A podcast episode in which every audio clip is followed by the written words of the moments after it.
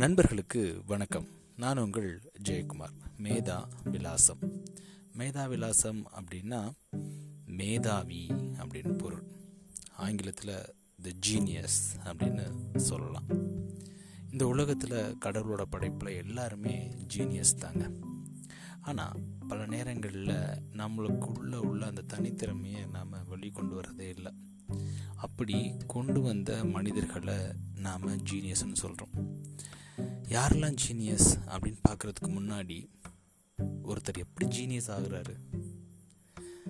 ஏதாவது ஒரு துறையில் அதை மட்டும் கையில் எடுத்து அதில் உள்ள விஷயங்களை ஆழமாக கற்றுக்கிட்டு அதை உலகத்துக்கு வெளிப்படுத்துகிறவங்க மேதாவி அப்படின்னு போற்றப்படுறாங்க. ஸோ மேதாவி அப்படின்னா அறிவு மட்டும் சார்ந்த விஷயமா? இல்லைங்க திறமையும் சார்ந்த விஷயமும் கூட தான். நிறைய படித்த நபர்களை நம்ம மேதாவின்னு சொல்கிறது உண்டு பல நேரங்களில் கிண்டலுக்கு கூட நம்ம ஆமாம் ஒரு பெரிய மேதாவி அப்படின்னு சொல்கிறதும் உண்டு. அறிஞர் அண்ணா கண்டிப்பாக மேதாவி. அவருடைய பேர்லேயே இருக்குது அறிஞர். கலைஞர் அவர்கள் எழுத்துக்களில் மேதாவி. ஏஆர் ரஹ்மான் இளையராஜா இவங்க ரெண்டு பேருமே இசையில் ராஜா.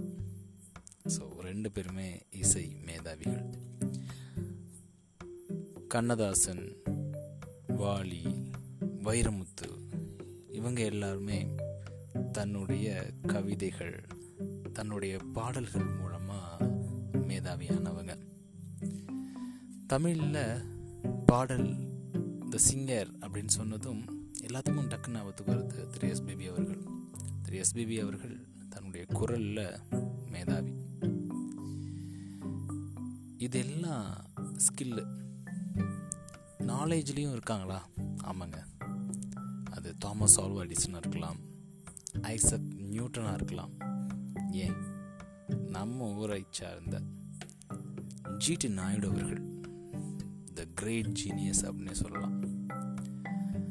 ரொம்ப படிக்கலாட்டி கூட தன்னுடைய கண்டுபிடிப்புகள் மூலமாக இந்த உலகையே திரும்பி பார்க்க வைத்த ஒரு மனிதர். முக்கியமாக தமிழன். சரி நான் முன்னாடி சொன்ன மாதிரி எந்த ஒரு விஷயம் என்ன தடுக்குது? நான் ஆல்ரெடி சொன்னேன் இந்த உலகத்தில் படைக்கப்பட்ட அத்தனை மனிதர்களும் ஜீனியஸ் தான் அப்படின்னு சொல்லிட்டு. ஏன் பல பேர் வெளியே வர்றதில்லை? ஏன் அவங்களுடைய திறமைகள் அவங்களுடைய அறிவு வெளிப்படுவதில்லை?